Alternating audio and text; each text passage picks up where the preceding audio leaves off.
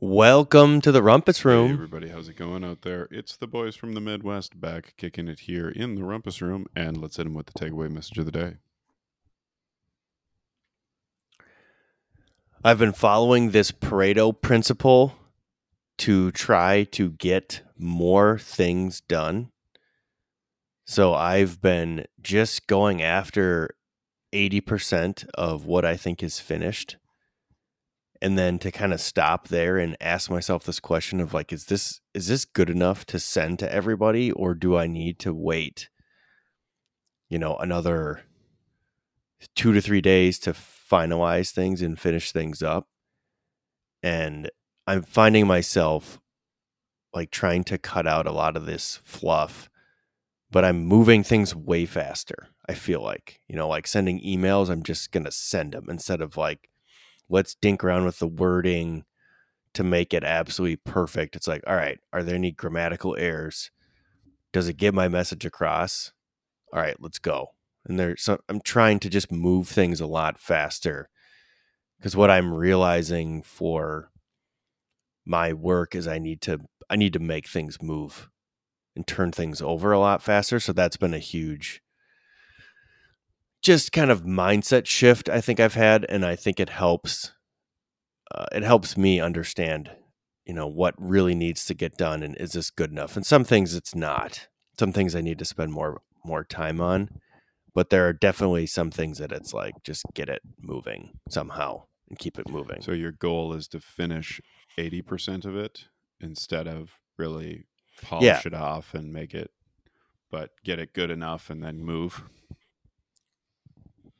In my mind, I have this mindset of like 80% of it is is is kind of good enough where it's like before it was like I got to make it 100%. So what I ended up doing is you you almost procrastinate at the beginning to even start doing things because you're so worried about perfection. And so this has been my way of trying to entice me to just move and instead of focus on like what is a perfect product thing look like in my head.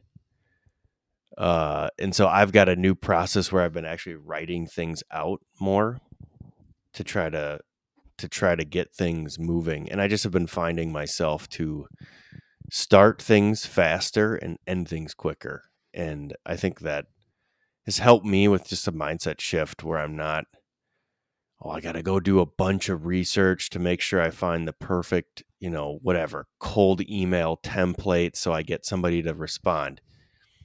It's like well they don't respond on one email so they respond on like the seventh one so i need to just start sending them you know just like things like that of like all right let's make sure it makes sense I, am spending a good amount of time on it but that mindset shift has helped me i think move things forward faster Uh, let's jump into the the winter of sickness. I feel like I have had a I've had to blow my nose for the last like month for sure. And that's not in any way extraordinarily a nuisance, but I cannot remember a time in my life when I've had like a sustained month of sinus sort of, you know, off and on symptoms for this or that. And uh it, I have a theory that it's this whiplash of all of the COVID isolation, coupled with the fact that you know we've got new introductions of viral agents in the mix that are starting to mix with the old, you know, viral soup that everybody was somewhat Mhm. familiar with. Um, I think we've reached a new, uh, a new world of infectious of viral infections basically and so um maybe it truly is i just have a kid who's in um you know daycare and i'm that that's all it is and next year all this is going to go away or something but um that's my uh untested hypothesis at this point Yeah, so we've heard from, and I'm going through the exact same thing. We've heard from a few different people. Before you have kids, they're kind of like, well, be prepared to be sick. That's what one person told us. And of course, me being like, I got strong genes, I'll be fine.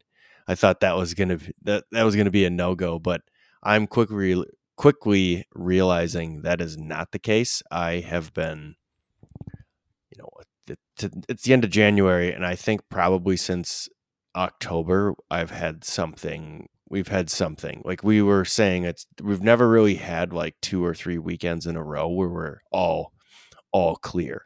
There's always something going around, and that definitely coincides with our little one going to daycare. but I do think it's the soup of like you were describing. We really didn't have any sickness during the COVID years, and now it's all just like coming to a head. And I know that one point there was, at least in the local papers, they were talking about don't come in with your child unless they have like these specific symptoms because the ERs were just filling up with like kids with uh you know maybe like a a, a light like a flu and a fever but they weren't really that bad which I feel like we've been we've been going through the exact same thing and I I completely agree it is this thing that we've been all staying at home avoiding getting you know seeing each other avoiding large gathering places where we probably were all passing stuff around and getting minor you know immunity to certain to certain things and now we just have no immunity. So it just feels like we kind of have stepped into like a fire pit of sickness that like, we just have said it's just kind of exhausting. And the hard thing about having kids and being sick is like you have to take care of your kid when you're sick and so that's that just you know like you you can't just go and like lay in bed for 12 hours. That's not really an option. So it just kind of adds more recovery time for you and then it's just a lot harder and then it's like you know just juggling that with work is kind of it's newer problems that we're going through trying to figure out how to how to navigate it So this is extremely clickbaity, and so I'm jumping sections a little bit here, but uh, it's relevant because I was on Reddit and I clicked on this. Um, I clicked on this uh, this link by this doctor, Dr. John Campbell, and I did a little research into him. He was actually a nurse for many a year, and um, now he's a nurse educator, so he probably got his PhD or something like that. Uh, but he has 2.65 million Mm. subscribers on YouTube. Um, extremely, extremely popular, and he is pushing like the most questionable content about the vaccine and COVID. And so I saw this video where Mm. he was referencing a Cleveland Clinic study where their findings were that the more COVID jabs people had, the more likely they were to get infected with the virus. And um, I haven't read this study. I absolutely should. Uh, because I've seen different headlines that suggest that the main finding of the study was that if you have had the COVID virus, a COVID vaccine is worthless. So that's essentially the title is like COVID vaccines are not needed for people who have been affected with the virus, um, which is amazing. First of all, that somebody has produced this report, uh, and it's the Cleveland Clinic, and you know this was posted in June of 2021. So hmm how has this gone so un it's not peer reviewed so that's probably the issue is people are just saying oh it's you know not actually a, a paper that we can pick up but um this guy john campbell definitely gets views off of his inflammatory covid opinions and his entire channel is all suggesting that like there's collusion and whatever and um, he even said that uh, the injections before they were uh, approved, they only had trials in mice. So they had 10 mice who had increased like spike protein uh, from the vaccines, which they thought would provide some level of immunity or uh, improved response to the COVID vax to the COVID virus. And then obviously they didn't do any human trials because of the urgency to, to need to get this to individuals. So he's saying some of those underbelly facts and statistics that are not part of the general narrative. And it's been really fascinating to hear those. And I'm telling our audience to not believe a thing that they hear on this podcast because, you know, without doing the independent research yourself, because uh, that you just can't in today's world like take anything that you hear in the media for any sort of face value whatsoever or for any any sort of truth. Yeah, and I think your point the point that I kind of take away is we have to you have to question the information that you're reading no matter where it comes from. So I read a book on the pharmaceutical industry and they you know, short version, very simplified, very detailed book, a lot of information is they have the peer reviewed journals are basically bought, like bought out by these pharma pharmacy or pharmaceutical companies. So to get studies published, you almost need. So they are controlling like the the farthest up of the food chain. So, you know, that that gets you to question the validity of a lot of these studies.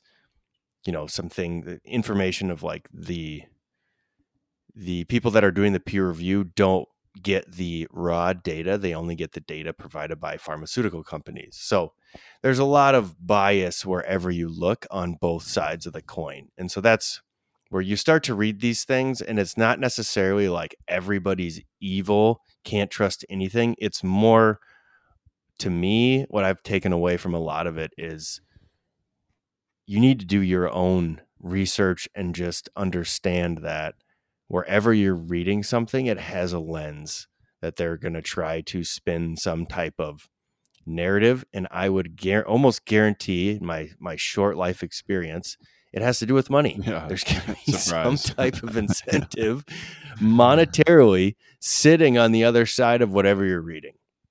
You know, whether it's I'm reading a book and the guy's going to try to get me to do his coaching calls right after that. Mm-hmm. You know, it's like there's something coming for a lot of this thing. Or you watch a YouTube video, it's free, but then there's an ad for half of it that tries to get you to sign up for its SEO, whatever mm-hmm. thing it mm-hmm. you know, like the SEO masterclass.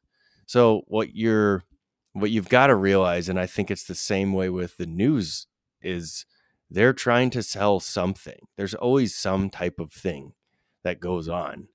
You know, and as I get into more of my you know later years it's like if you just you can still read this information and it's not like you need to just sit in a hole. I mean you might be happier if you do some of that stuff but you can still read it but i've tried to take this approach of you know where is this information coming from? What is this telling me? Where would they possibly have some type of incentive? So it's just trying to take a little different approach. Um, and once the more information i've been reading it's just like people have incentives and that's okay. It's like you and I have an incentive. Everybody's got an incentive. That's fine. Mm-hmm. Yeah, I think the the YouTube in particular, the YouTube entertainer revenue generation model to me is getting really interesting. Um, have you heard of the Beast Burger?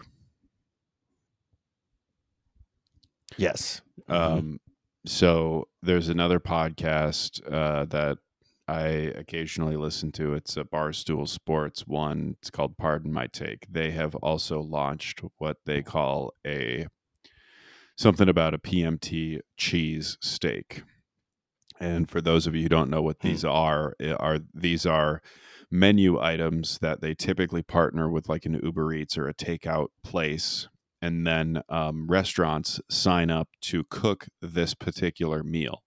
So even though there's no Mr. Beast restaurant, you can order the Mr. Beast burger from any other restaurant's menu that has elected to carry it and, you know, has the recipe and the supplies or whatever is necessary to make this thing. And I think that's such an interesting idea to mm-hmm. commoditize the food production component of it.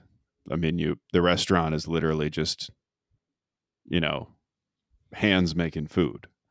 Like you could you could decide to start your own restaurant just selling Mr. Beast burgers on Uber Eats, and I'm sure you'd make money out of your kitchen. And um, you live behind the brand that Mr. Beast has built, and it's just really fascinating. Uh, I see tons of. I expect a lot of this will occur in the future, but um, this is the, in my opinion, you know, sort of the first step of the first wave. I think obviously there's been like buy our product that is we're sponsoring, but this is one step further in terms of embedding yourself in a value chain using your brand. Well, and this is, I think, what like the Kardashians kind of did first. And I think it was somebody who said they look at who who tries to sell them ads and pay them the most money, and then they just go ahead and create a company that does that. So they're analyzing, you know, like makeup basically was a big thing that was trying to sell on their channels. And so they said, well, why are we giving, you know, whatever? We'll take a million dollars, but instead of a million, we could maybe make a hundred million by just creating the company and getting the value out of, you know, our our chain. So they are going upstream. And a lot of businesses, I mean, you think of like Amazon. Amazon did that with their cloud computing. It's like, well, we're paying a bunch of money to store. Let's let's see if we can go do that. And I think certain businesses are finding this is very valuable is to kind of go up the chain and what are we spending a bunch of money on and why don't we just do that? Yeah. You know we're we're a big customer of ours and so i think that's kind of the model these influencers are starting to have. But you know what question i've had and i've talked about this with a couple different people is like do you think the influencer game is going to go away soon? Because it just is getting so no, absolutely not commercialized. Nope, it is. It just feels like to world. me, it's the new world. Uh, and I'll get into that in a second, but I want to um, comment. Oh shoot, uh, I just lost it. Um, oh, we were talking. I've said this on the podcast before, but since it's so contextually relevant, I have to mention it again. I was on this uh, Reid Hoffman Masters of Scale webinar, and uh, they had the founder of Stripe on, and the founder of Stripe, Reid, asked him. He was like, "What are you most excited about in business today?"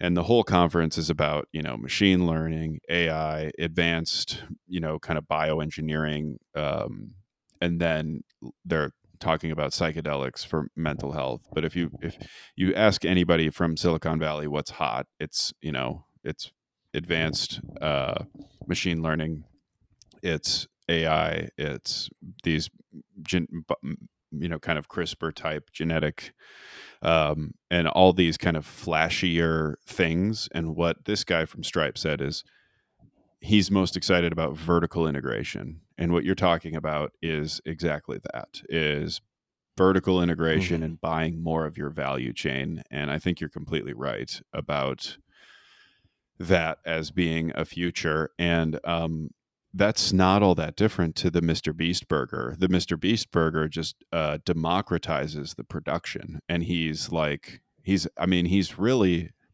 What's interesting is you're almost assuming no risk in that model. Like, think about the risk that.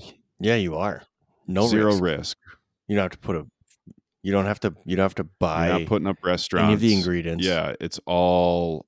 It's yeah. it's you're making a recipe you're having some quality verification control you're literally just building off the brand and then having some capacity, some ability to maintain the integrity of your product, which is very minimal, um, considering you don't have any.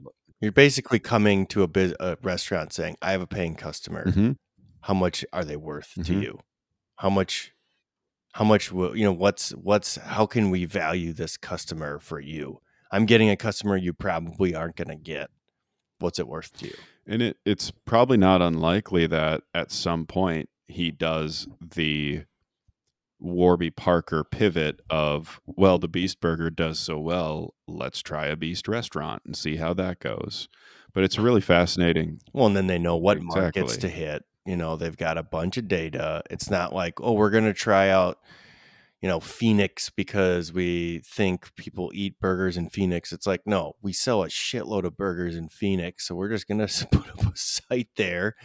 And then, you know, and it's, it's a very data centric, advantageous model to super low risk, use. way less risky, a- and like just m- so much more intelligent in terms of entering the market. Like there couldn't be a better way that you would build a brand if you were to try and you know enter a market with not having any risk and no physical assets no invest very few investment costs so i'm fascinated by that idea but um It's like books. It's the thing same with books.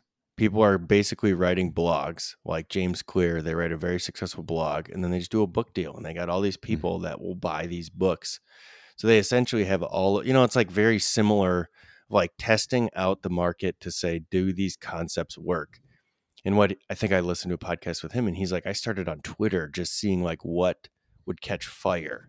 And so they test on Twitter, then they move it up to a blog post and then those blog posts go you know and it just then it creates a narrative and then you got your book so it's like you know i think a lot of people are starting to use more data centric approaches rather than like i'm going to go raise a 2 million dollars at a fund and you know or i'm going to go sign a $200,000 book deal but I don't have, you know like I have to sell them on this concept and I you know it's like a such a different model now I but think. here's why influencers are here to stay is because what the entire that whole thing is predicated on is people's attention and consuming people's attention and turning their attention into a valuable service and what you need to do that is a cap somebody's captive attention and a bunch of data about what they prefer. And you better believe that if you're clicking on any of the ads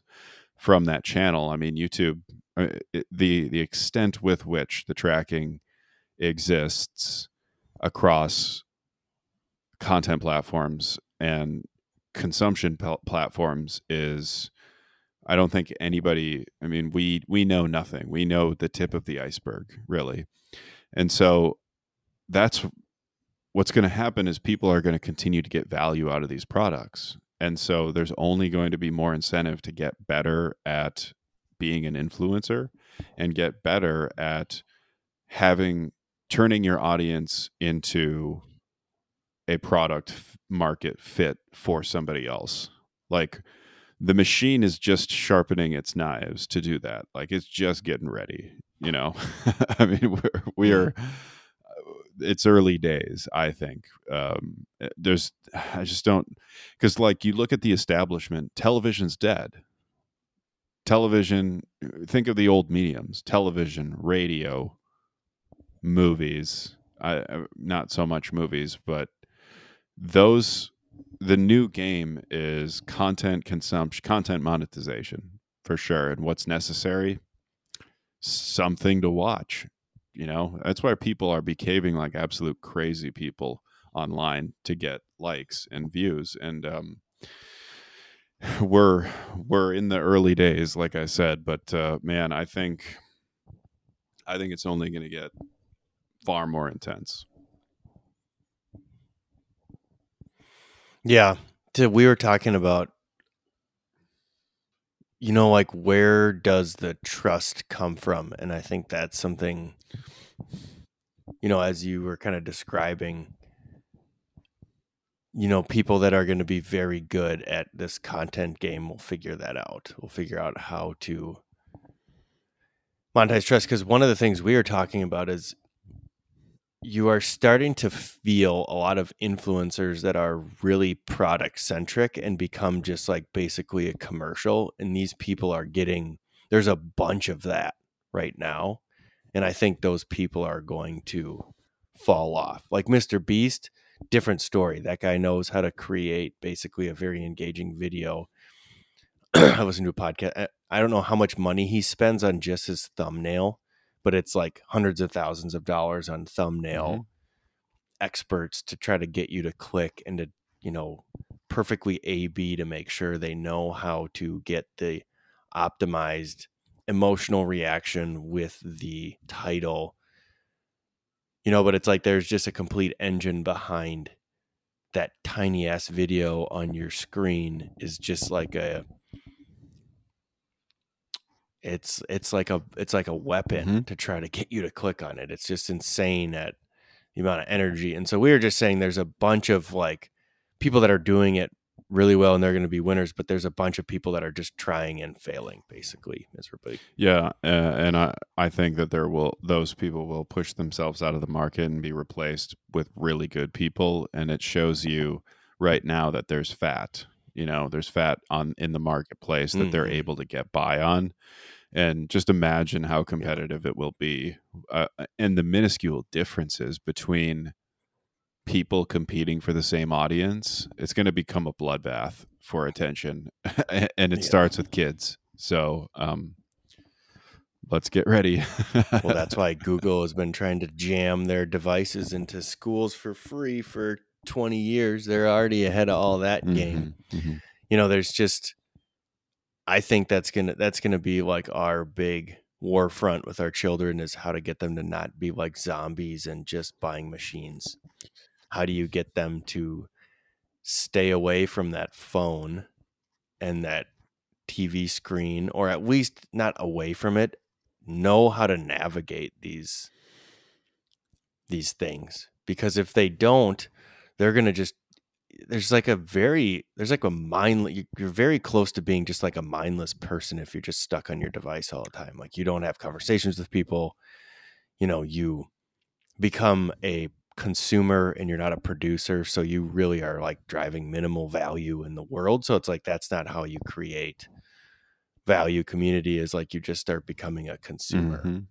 and that's that's like a really dangerous thing i think and you when you think about like raising children how do you get them to create value rather than just be kind of vehicles of consumption which is you know Without a doubt. Without gets you nervous even talking about it for sure. Um, we had uh, talked about the the uh, Kardashians, so I want to bring up an adjacent uh, topic, Andrew Tate, um, and I th- I think his explosion onto the scene um, is very similar to Kylie Jenner's in a way. Uh, and when we were talking about it early, I think you eloquently pinpointed the um, rationale for why these people become so popular. And it's because they represent essentially like the shadow masculine and the shadow feminine. Is is that accurate? Yeah. So what their I think their rise is like we we secretly want to say certain things that they're saying and it's not like you know we're we are a very complicated being I think and I think the shadow side of us is really attracted to what Andrew Tate is saying and I actually don't know uh, much about what he's saying. I just know he kind of like runs around and says like get money, you know, you know, I don't know what, uh, you know, standard like pound your chest type of things. But he's very focused on like I'd say masculinity, Mhm. which is something that I think a has been pushed down in the last I don't know 15 years as long as, you know, for a lot of our I'd say upbringing masculinity has been some of these, you know, like it's it's bad to be masculine. And so he comes out as this other image and I think gains a lot of traction because there is the shadow side of all of us that's kind of interested in what he's saying. Yeah, and Kylie. And then Kylie Jenner is like the woman version of just like what what you said. Plastic, you know, every part of her is, Is perfect. you know, made by man made. Yeah, Man made. perfect by too, you know, standards of like the pictures, the content that she's putting out already. She looks Yeah. like the perfect person, if you will, which I think is the other kind of shadow desire of women, which is to be perfect, is to be the penultimate object of fascination, Desire. desire. yes, yeah Mhm. and and so while she's completely fabricated she's also embodying that thing and she's making billions of dollars because of it. So yeah, I mean, Yep. they- Well, and I go ahead. I just think they've both stepped onto you know something that you know as in our in our what we'll just say social there's like an online social you should be doing this but then thing about your computer is nobody's watching what you click on or what you do. So it's like there is a whole other side of the business that i think gets pushed down and i think they're starting to realize there's a big rise. And i think that's a lot of like what trump based his his running policy on is like there is a side that's not following the narrative and it has to deal with like this shadow side of like what what is getting pushed down eventually will rise back up in some way, you know form or fashion. Well, I think that's an interesting parallel to, um, and again, we're you know young white men, so can't go two podcasts without men- mentioning Jordan Peterson. But uh, Jordan Peterson just released his uh, latest Joe Rogan episode, or Joe Rogan just released the latest Jordan Peterson conversation, and um, it was pretty fascinating. Um, one of the points that I think is really interesting is how he's talking about how the climate uh, if you climate activism really. Obviously everybody's aware of the virtue signaling happening.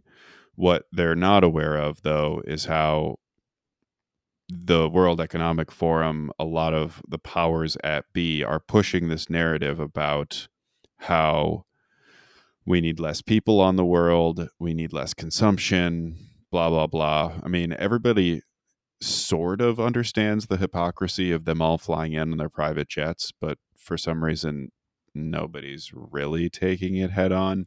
He goes not only head on but he charges forth in the direction so deep in this episode that um he says a lot of stuff that just make you think twice about what's happening in the world. And you know if one of the other salient points uh was that the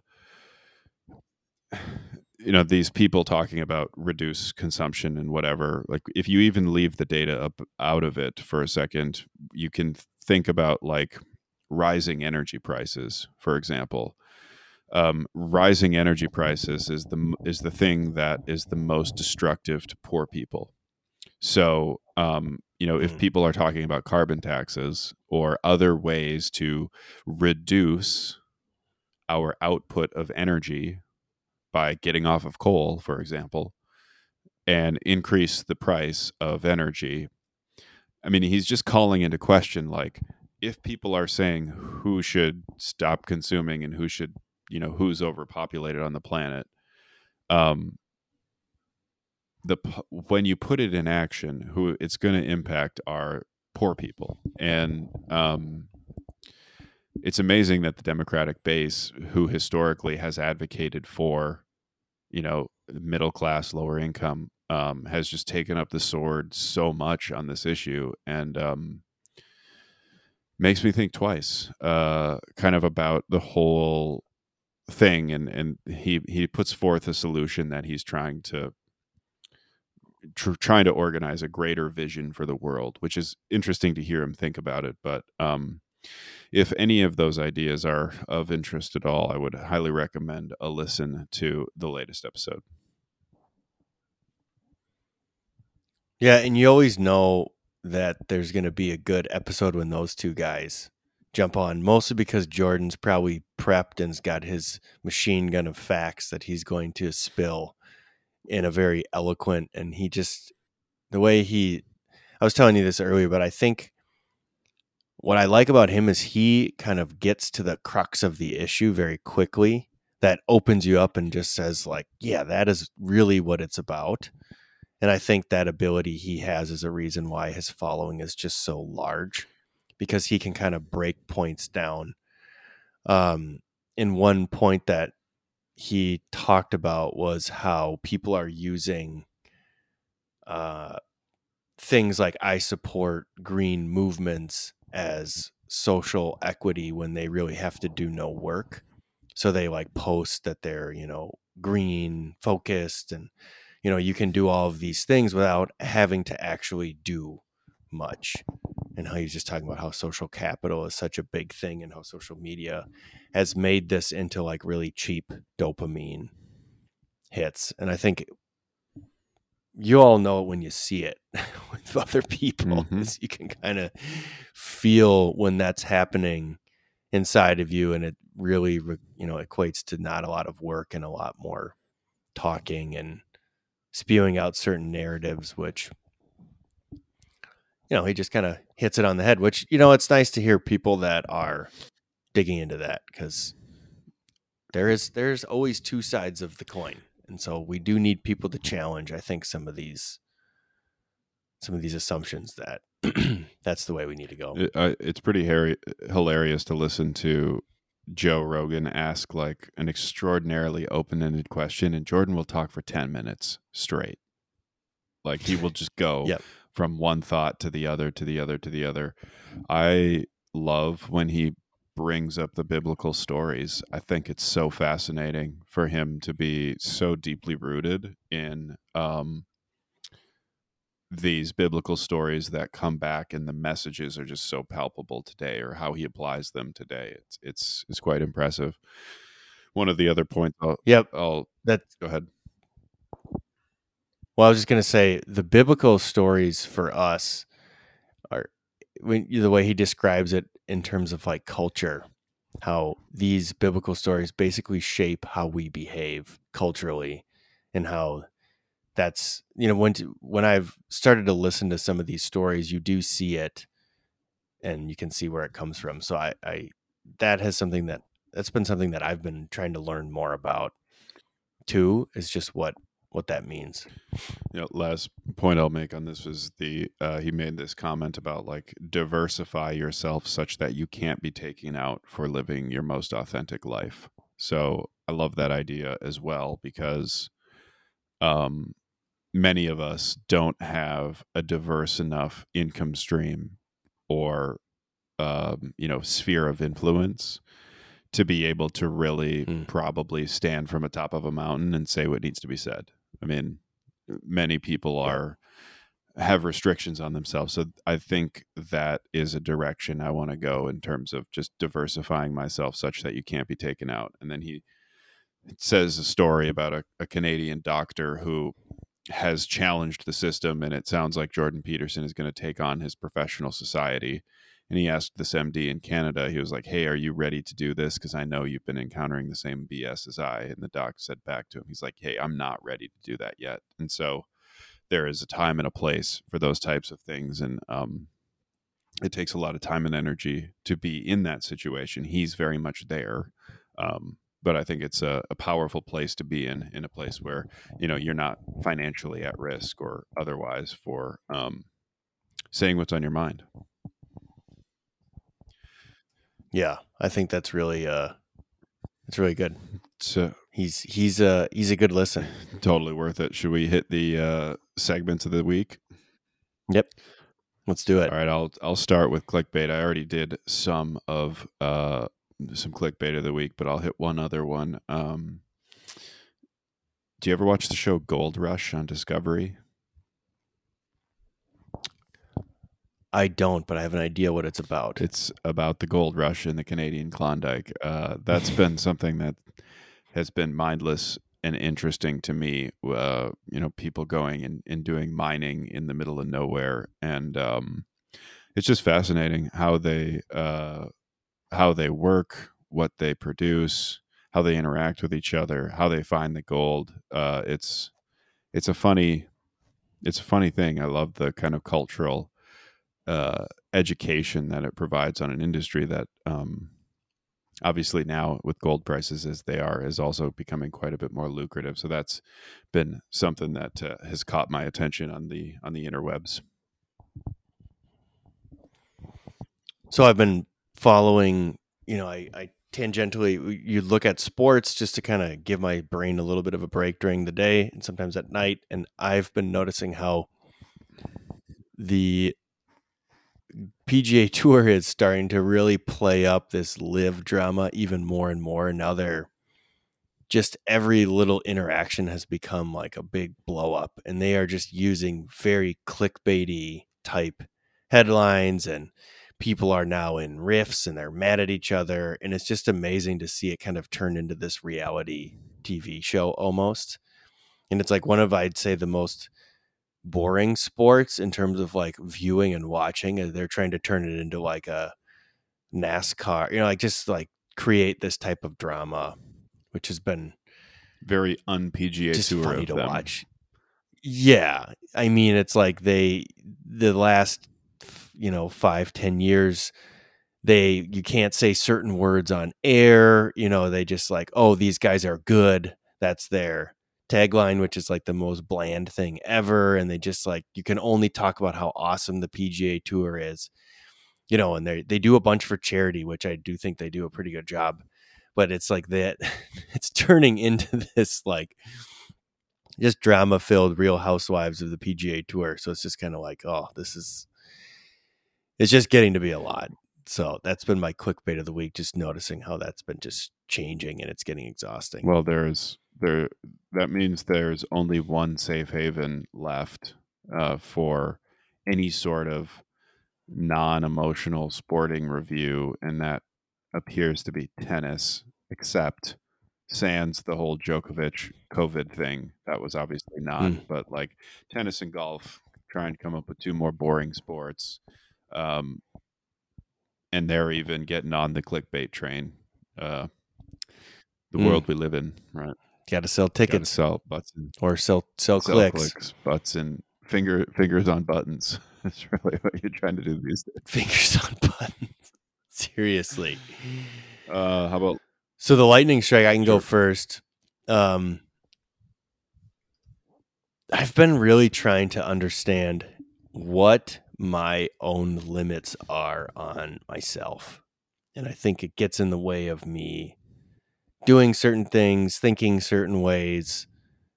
So I've been trying to break down what's been holding me back, and I just think that's mindset gives me a little more ownership over over my uh, you know agency over what i can do and so i'm trying to really dig into where that comes from whether it's we talked about scarcity mindset in the last few episodes and it's just things like that i'm trying to understand where my limits are and what they're causing me to do whether that's you know not raising money or raising money or not calling this customer or you know just certain behaviors that i do every single day what's driving that so that's been something that's helped me think a little clear more clearly on certain things excellent? Uh, for me, I think I touched on this briefly last time, but I'll I'll say it again, which is um, I went on a spiritual quest, and um, one of the things that was extremely salient for me is how close death can be all of the time. Um, and I've even seen various different stories of people with cancer or car accidents losing a loved one, and they've been so incredibly gut wrenching to me as of recent. Um, Hmm. I've felt so much more connected to the realness of death, and it's quite scary to be thinking about, but it's also giving me more insight into the importance of being alive and being engaged in life and maximizing Hmm. your time on earth because life can be so fragile. It can be so fragile. Um, and i haven't really i would say fully baked this idea. It's just something that's been very much on my psyche and more of an emotional response. And it's uncharacteristic for um my upbringing my social circle. We don't you know people don't talk about death a lot but um it's been on my mind and i'm trying not to be afraid of it. Uh and so having these lightning strike the, uh, the lightning strike of like you know the the ever presence of death and the importance that it is is just something that's on my mind and uh, i'm going to keep exploring Well, isn't that kind of the first step in change is the awareness? So just understanding it. Absolutely. Um, but that's really an interesting, really an interesting thing to think about. And I think we can maybe hit more on that in our next episode around thinking through that because that's something I've been thinking about too. So it's it's definitely it definitely helps you try to experience life a little a little more. So Well, and then you say something like you and I, if we are extraordinarily lucky, we are a third through the ride. That's crazy. yeah. that, that's first period's over, man. you know. Yeah. If you see this calendar I've got, Uh, this basically is like a 90 year life. mm, And I bet you like every single week you tick a little box, tries to help, you know, it's been the goal is to try to help me, realize. you know, understand that time is realized. So that's yep, third mm-hmm. First, on a good day. yeah. yeah. Um, hitting it with some chicken soup. I'll lead it off here. Uh, this has also been a little bit scary for me as a dad, but um, my my love for my child has grown so significantly that it's just scary, honestly, because I think about like my parents or grandparents, and I think about the capacity for love that one could have and um, it's personally it's frightening um, because like when he was first born i i don't i didn't feel as strong of a connection just because like i don't think we've had a relationship. Obviously there's like an inherent connection and an inherent love um but it's deepening as our relationship grows and it- it, it's it feels really really good. Like it's more palpable. It's more it's it's much more tangible today than it was 6 months Mhm. ago and um it's terrific it's amazing it's it's fantastic it's also you know terrifying to think about like you know Mm. because then loss is obviously the other thing around there that you know you you just become a, you become aware of and uh not to suggest that it is going to happen or whatever like god god willing it, it does not but um it's been something that i've been feeling so good i've been feeling so connected and so deeply appreciative of him and our relationship that like it's been it's been really amazing so that's it Well, that's that's awesome to hear. I think that's uh you'll as people will probably notice our chicken soups usually are around our children as we are starting to realize how important they are and it's just they shape you in such a, a such a way you're almost not even ready for. Um, but my chicken soup has been learning the voice of my child. He just learning the intonations and he's been mimicking a lot of words that we say. And so we have this little telephone that's like a super old telephone that's got the little dial thing on it. And he's been walking up to it, picking up the phone and saying, like, hello. And it just every single time I just burst out laughing because the way he says it is he like mimics you, but then he puts his little spin on it some of the times, and it's just really funny to listen to his basically like him coming into his voice Mm. and how that voice is starting to gain its own personality and sound. You know, you can kind of catch what is he going to sound like when he gets older. It's just it's really fun to listen to that voice developing, and I think the mimicking is super funny. And so we've been getting him to say a lot of people's uh, names in the family, and you are Adam. Mm. hmm That's that's what he says. Uh, but he's been saying names, and it's just fun to hear him get excited about saying names and mimicking, and just the whole voice thing has been really fun to see. well if you can get a video of that telephone answer that'd be fun to see All right, we'll get a video of it because he do, he does it like twenty times at the end of the day. It's so funny. he knows how to get the laughs. That's good. He gets mom and dad all charged up. That's good. Well, that's all we got for you today, folks. Tune in next week when we'll be back kicking it here in the Rumpus Room.